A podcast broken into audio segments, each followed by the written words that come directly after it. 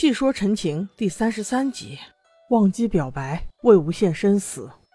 从这一集开始，终于要进入比较甜的阶段了。但是在甜之前，我们先虐一把。上集我们说到，魏无羡和江城的阿姐永远的去了。在世人眼里，姐姐的死就是因为魏无羡，就连亲手戳死姐姐的那位修士都说：“啊，这不怪我，我是要杀魏无羡的。”我去，你他喵的杀人你还有理了？什么就不怪你？这剑不是你捅的，人不是你扎的吗？我真是不能理解，像你这种小人物哪里来的推脱责任的勇气？真是活该你被魏无羡一掌捏死。虽然魏无羡捏死了这个混蛋，但是他的师姐回不来了呀。这可是除了蓝湛以外，他生命中最后一道光了。伴随着江澄痛苦的哀嚎，蓝忘机不可置信的眼神，周围所有脑白痴的流言蜚语，魏婴疯了。我想，就连他自己都分不清楚这时的笛音到底是谁吹的。在剧中，他确实有那么一刻的恍惚，想要解释这不是他的陈情，他甚至不知道这笛音是从哪里来的，不分敌我，是人就攻击。但是在原著中，并没有提到这第二个笛音，而是真正的魔道祖师发狂了。当姐姐咽下气时，他摆脱了最后一丝善念和理智。祭出两半阴虎符，合二为一，在场所有修士无一招架得住，就连蓝湛也被他伤得不轻。他催动陈情的力气之大，以至于让自己都吐了血。蓝忘机本想上前与他说清楚，说事情有转机，肯定是有恶人在后方捣鬼，但他却没有机会。正当蓝湛准备靠近魏婴的时候，竟被一把无名之剑刺中了胳膊，鲜血瞬间染红了白衣。韩光君无奈之下，也便开了杀戒，必沉一出，必死无疑。正在此时，画风却突然变了，从所有人的大混战，突然变成了大家都来抢阴虎符。也许魏无羡是这会儿才看清楚这些人的真正目的呀。既然你们那么想要得到它，那就各自凭本事来夺吧。这一句嘶吼式的诀别，预示着魏婴夷陵老祖的死亡。而面前这伙所谓名门正派，竟为了阴虎符都杀红了眼。此时，除了蓝忘机和江澄，再无人关心魏无羡的死活。他用仅剩的最后一丝力气，将阴虎符抛出，并且毁掉了其中一半。你们不是想要吗？我就让你们永远也得不到。在此等时刻，怎么没有人站出来说阴虎符是不祥之物啊？怎么全部都恬不知耻的去争去夺呢？事件的最后。与其说是魏无羡杀了这三千之众，倒不如说是这三千之众为了得到阴虎符自相残杀。这不是又一个黑锅落在了魏无羡身上？不过此时又何妨？魏无羡已经放弃了这个对他毫无善意的世界，他再也不用控制，不用在意任何人对他的想法。他放肆的哭，疯狂的笑，用这种极端的方式跟现在不堪的自己说再见。管他那时敌音是一个还是两个，让我死吧。但当他站在悬崖边准备一跃而下时，只有蓝湛追了过来。魏婴，回来吧。相信聪明的你能够听得出来二哥哥此时的留恋之情。但魏婴此时除了你不信我以外，还夹杂了太多的无可奈何。他还有什么理由活在这个世上呢？当我们的眼泪伴随着魏无羡的泪珠一起掉下来的时候，魏婴真的放弃了。他毫无眷恋地跳下了悬崖，但殊不知。还有人真的不想他走了。蓝湛一个飞身上前，纵使右手被人砍伤，也在所不惜地抓住了魏无羡的手臂。为了拉住一个人的重量，压得他一句话也说不出来，但眼神中满是不舍和留恋，就像是在说：“你回来。”无论魏婴说什么，无论自己还有多少血要流，蓝忘机就是不放手。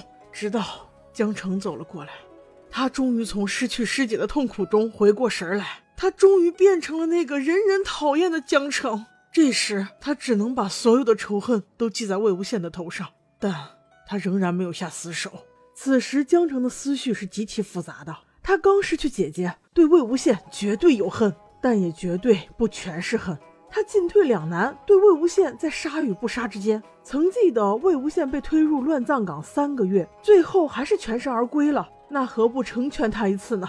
就当是自己报了仇。而魏无羡也不一定死啊，所以我认为江澄最真切的情感还是不想让魏无羡死的。但眼下自己家破人亡，金子轩姐姐的死对他伤得太深，其实他也还很年轻啊。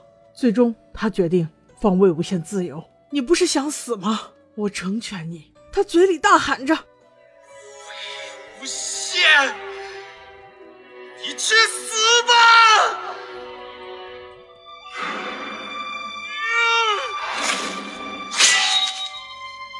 却一剑刺在了岩石上。只有蓝忘机知道，魏无羡不是被江澄刺死的。江澄这一剑，目的只是为了逼蓝忘机放手，是生是死，看你魏无羡的造化了。而看到剑尖即将划断蓝湛手臂的魏无羡，真的用尽自己最后一次力气挣脱开了蓝湛的手，就此跌入悬崖。蓝忘机再无雅正，瞪大圆眼，大吼道：“魏婴！”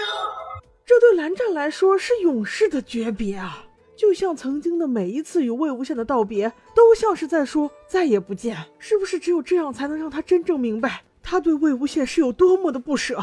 江澄眼看着这一幕，把泪擦干，扭头就走。但蓝湛却久久伫立，他不愿意离开。他也许还在幻想魏婴回来。对他不相信魏无羡会死，即使是肉身已灭，还有灵魂啊。对呀，我可以问灵啊，我可以去找你啊。我可以做的还有很多啊，所以在失去魏婴的十六年间，蓝忘机一刻也没有闲着，逢乱必出，每日问灵，只为一人归。那至此，电视剧版的魏婴已经死了，世人认为是江澄所杀，但蓝忘机知道魏无羡是坠崖而亡。不过在原著中，他死的没这么简单，但同样让人绝望。当魏无羡毁掉阴虎符的一半时，自己已经重伤倒地，意识恍惚，根本没有再站起来的力气。此时的不夜天是鬼魂傀儡的战场，除了蓝湛靠着碧晨还能勉力站起来以外，就连聂明珏都已灵力耗尽，还有一丝力气能够睁眼看到望仙二人的，就只有西城哥哥了。蓝忘机靠着碧晨把魏无羡带回了乱葬岗，找到了一个山洞之后，把他倚靠在大石头上。这时的景象与木溪山洞像极了。只不过心境都不同，再没有吃醋的蓝忘机，更没有还会玩笑的魏无羡啊！此时的蓝忘机很清醒，不经历这一番折磨，他也许也不确定到底什么时候才能表白心意。但不是此时，更待何时？他们已经没有任何余地了。而魏无羡却恍恍惚惚，甚至他都分不清楚现在的自己是死还是活。他只是反复说着一句“滚”，但是即使是这个字，也赶不走明确心意的韩光君。他对魏婴说了很多话，那眼神，那语气，就算是瞎子聋子都知道蓝忘机的心意啊。他怕魏婴睡了再也不醒，所以一直在说话，让魏婴不要睡觉。先是解释，所有的事儿都错不在你；再是表白，我信你，我心悦你，我喜欢你送我的兔子；最后则是承诺，魏婴，你回来吧，日后我保护你。但这一切似乎都为时已晚。两天后，蓝曦臣带着蓝家的三十三位长辈，在这个无名山洞找到了蓝忘机。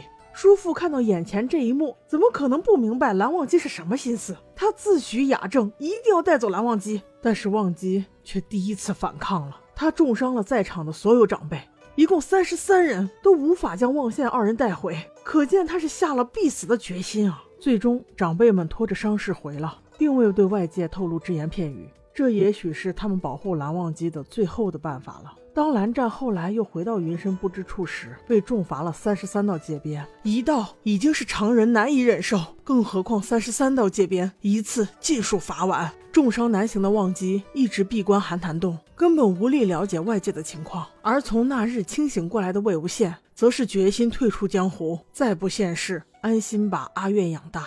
那经此一役，别人能放弃？江澄放弃不了啊，他也不明白抓到魏无羡到底是想杀还是想剐，是想他死还是想他活，但就是一门心思的要找到他，从来都没有停止过。直至两年多后的一天，江婉银终于发现魏无羡的行踪，仍然是在乱葬岗一带。再三斟酌之后，他通知了其他世家，自身首当其冲围剿了乱葬岗。想来，经过了几年的沉淀，二人的见面也不只有仇恨。但不夜天当晚造成的后果，都压得他们喘不过气。也许是一言不合，二人便争执了起来。而此时的魏无羡，阴虎符只有一半，了胜于无，没有金丹，没有灵力，更不愿意催动陈情，所以他能选择的，只能是用自己最后的力量压制阴魂厉鬼，最好能够毁掉另外一半阴虎符。但是他失败了，不仅没有毁掉阴虎符，还被万鬼反噬，碎成齑粉。死状极其惨烈，眼看这一切的江澄一不做二不休，